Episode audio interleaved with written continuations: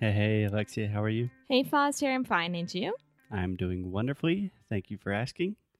So, today is Thursday, and this is part four of a series that we are talking about the rules of language learning. We did not create these rules. A British chap named Olly Richards. British mate. Yeah. Do you know what a chap is? Chapman. Uh, What? Chapman. Yeah, chap is just like a. It's what British people say for like dude, man. I just created a last name. Yeah, that Chapman is a popular last name in the U.S. at least. Okay, off topic really fast. So, if you have not listened to the episodes from earlier this week, we are talking about the rules of language learning presented by this British guy named Olly Richards. So, if you have not listened to that, you probably want to start there. But today we are talking about one of my favorite things. Rule number four from Olly. He says, Don't learn grammar until you need it. Yes. Alexia, Ah. first impressions.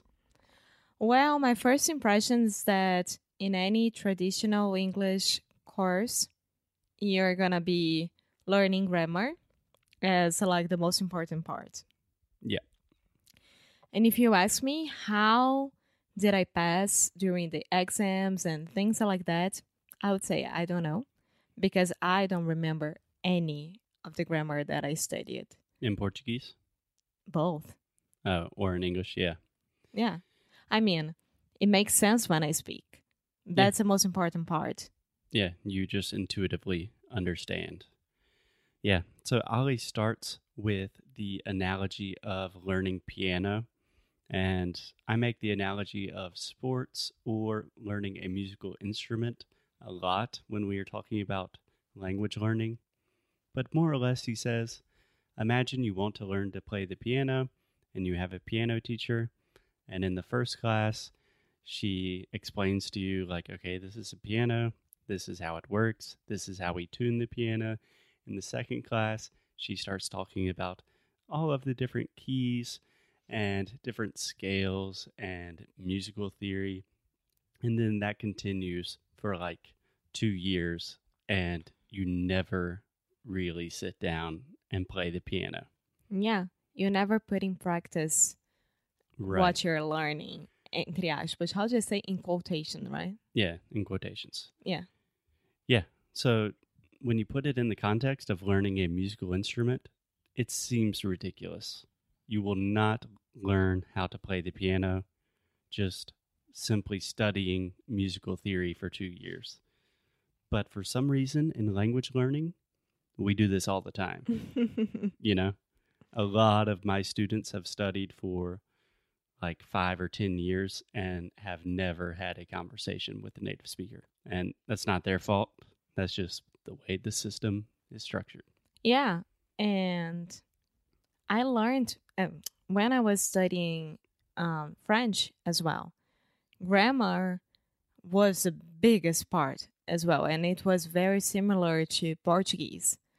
And I was having so much trouble to understand like passé composé and things like that that I have no idea. It was like three years of my life in a trash because In the trash. in the trash because I have no idea. yeah. Yeah. It's not that I can speak French nowadays, but um I can speak English. and this happened the same thing. Yeah. So naturally, we are not trying to say that grammar is not important. I do not think that Olly is making this point either. But what he is really claiming and what I agree with, And we already said it Oh. 200 times around here. I say it legitimately. I say this probably 25 times a day, Mm-hmm. giving feedback into our students that grammar is only important when you are ready to learn that grammar, when you need to learn a specific grammar point or structure. Does that make sense? Yeah. And when would be that point? Yes. So Olly talked about something very interesting So, this is really nerdy linguistics. He talks about the zone of proximal development, which the technical definition is the zone of proximal development is the difference between what a learner can do without help and what they can't do without a teacher's assistance. So essentially, this is just a fancy, chic learning model to say just the next step, right? Yeah. So, for example, Alexia, you speak really well, you're an advanced speaker. If you need to learn a new word or a phrase, you can do that totally by yourself, Mm-hmm. right? But if you really Mhm. want to completely change your accent and intonation to be more similar to my parents, for example, Mm-hmm. Southern accent. yeah, that is a big jump, and that is outside of what we would call your zone of proximal development. That is where you would need someone to help you with that process. Yeah.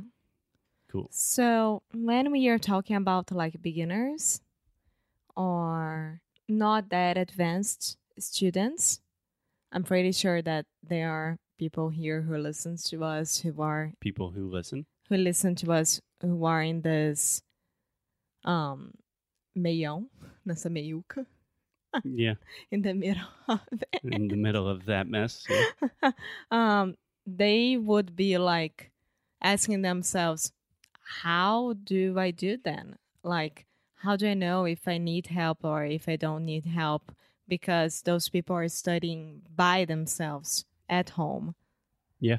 So the easiest test to really understand where your grammar is and what you need to learn is with conversation.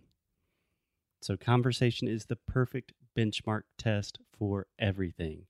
I think that all of these standardized tests should be thrown in the trash and if you have an interview or anything to get a visa, a work application, conversation is really what tests your English. So, for example, an intermediate learner, if they're speaking in a conversation and they say, Oh, hey, how are you? And then the person responds, How you are, instead of How are you? Mm-hmm. Naturally, the native speaker will understand you, but they will probably be like, Oh, I- I'm good. How are you? And try to kind of correct you in a nice way. That is a perfect sign that, okay, maybe I need to think about the grammatical structures of asking questions. Or uh, that point that they either understand you or they don't. That's it. Because if the conversation doesn't flow, you're not talking to the other person like you don't know how to deal with that, is because you need help. That's for sure. Yeah, yeah. But I do think, especially for beginners, just ignore grammar in the beginning because it will complicate things. It will slow you down. Or something that I really like to say to our students a lot is do not ask why, ask how. Mm-hmm. So, for example, I was giving feedback yesterday and someone said, I have lived in the US since 2011 or something, which is totally fine. Grammatically, it's correct. But I said, the most natural way to say this in English would probably be, I have been living in the US since 2011. And don't ask why we do that. First, you should ask, okay, how do I do that? What'd you say? I have been living. Okay, let me practice that. Train that. And then when you really start understanding it and it's just in your head, you probably will not have to ask why because you will understand intuitively. Um, and that's a good point because the next episode is the perfect link for this. Oh, yeah. We did that on purpose. yes. Kind of. So, are we good? Yeah. So we have talked about this before. Do not ignore grammar. Don't think that we are saying just, and I'm pretty much saying that Yeah. No, but grammar is important, but you have to know when to learn it. To learn it, when to put it in your life it's not the most important part. The most important part is to communicate, and then you're gonna see what are your mistakes and what you need to really focus on. Yeah. I mean, when students are really, really focused on grammar and they will not stop, like, they forget everything else. yeah. But for example, if I have a student who's like, I need to learn the present perfect, and I'm like, oh, I have traveled to the beach. They say, why do you say I have traveled and I've not traveled? And then I say, okay, think in Portuguese. Viajei para praia. If I just say, why'd you say that? And why did you not say, ah, eu viajava? And why did you not say, tinha viajado? No Brazilians, except for linguistics, can answer that question. No, and it's like one plus one is- equal to two. one, don't- one plus one equals two. And you don't have to why, but how. My dad used to say to me that he was horrible with maths Uh huh. because of that. He was always asking himself like why is that? Why do we do that? Why uh P P number? Pi. Pi is like that. And he was always horrible with Yeah. maths. So yeah. So can we end on one funny note, Alexia? uh-huh. We are talking about the rules of language learning presented by a British guy named Olly Richards. But here in America, the land of the free, we just say math. Ah. But in British English it's maths. They do say maths. Ah, there you go. Britannia. Yeah. Okay. I think that is Yeah. a good and weird place to it's end the incredible episode. that I still have things from my childhood when I, I learn English. yeah, it's awesome. But you are in the United States, so speak American or leave. I'm joking. Sweet people. Have a lovely day. We will see you tomorrow. Bye.